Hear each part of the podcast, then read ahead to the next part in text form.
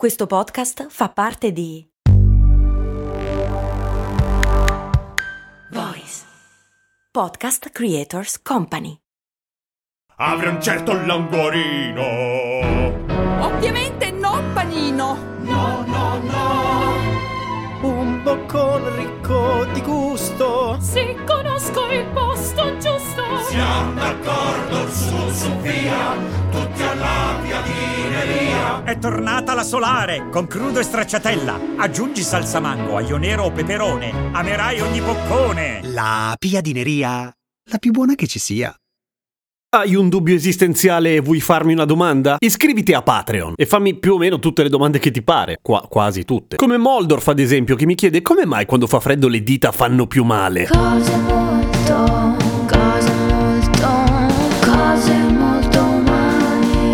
Grazie mille per la bella sigla Linda Badiani. Mandami anche tu la tua sigla su Instagram o dove ti pare. Comunque, coincidenza, perché oggi sono andato fuori a portare il cane Tesla.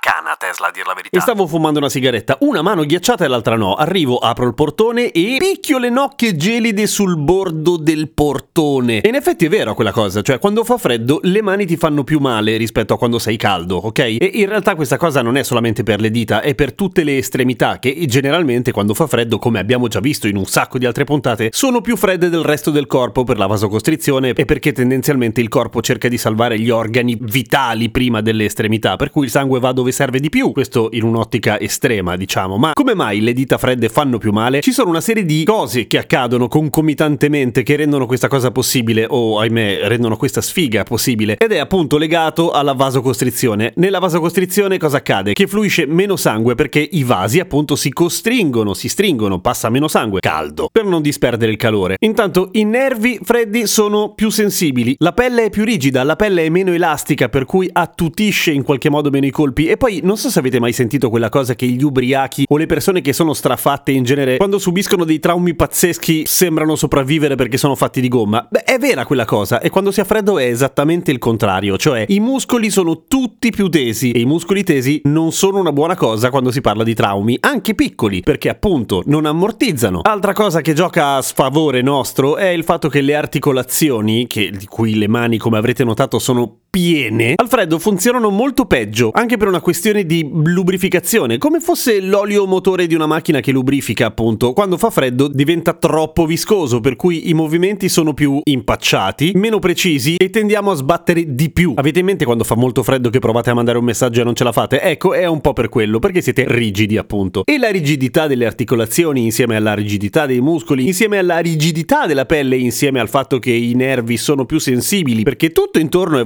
vasocostretto, ecco, fa sì che vi facciate un male boia ogni volta che fa male. Quindi, ehi, mettete i guanti. Ah, tra l'altro, pelle più rigida uguale tagli quando fa freddo appena sbatti, l'avete notato? Certo che sì. Esiste una cosa che si chiama sindrome di Raynaud, che appunto si può descrivere come un malfunzionamento della vasocostrizione o un funzionamento esagerato e soprattutto parziale, perché fa fluire il sangue in modo disordinato fra le dita, però fatto sta che chi ne soffre della sindrome di Raynaud, quando fa freddo si trova le dita del tutto insensibili, a volte completamente bianche o a volte completamente blu. Succede anche alle orecchie a volte, al naso e alle parti più esposte, però le zone più comuni sono le mani e i piedi. Uno degli esercizi che serve a, tra virgolette, insegnare al corpo di non esagerare con la vasocostrizione quando fa freddo è quello di andare fuori quando fa un freddo non particolarmente boia, un freddo sopportabile, poco vestiti, cioè scoperti, quindi pantaloncini corti ad esempio e in maglietta, e tenere le mani al caldo, per esempio nell'acqua tiepida. Questo appunto è un esercizio che insegna al corpo a continuare a mandare il sangue alle mani e alle estremità quando fa un freddo cane nel resto del corpo, in modo da, quando si affronta un freddo cane, non farti cadere le falangi come fossero ghiaccioli. Sembra interessante, non arriverei a provare questo, però insomma, magari i guanti metteteli. A domani con cose molto umane.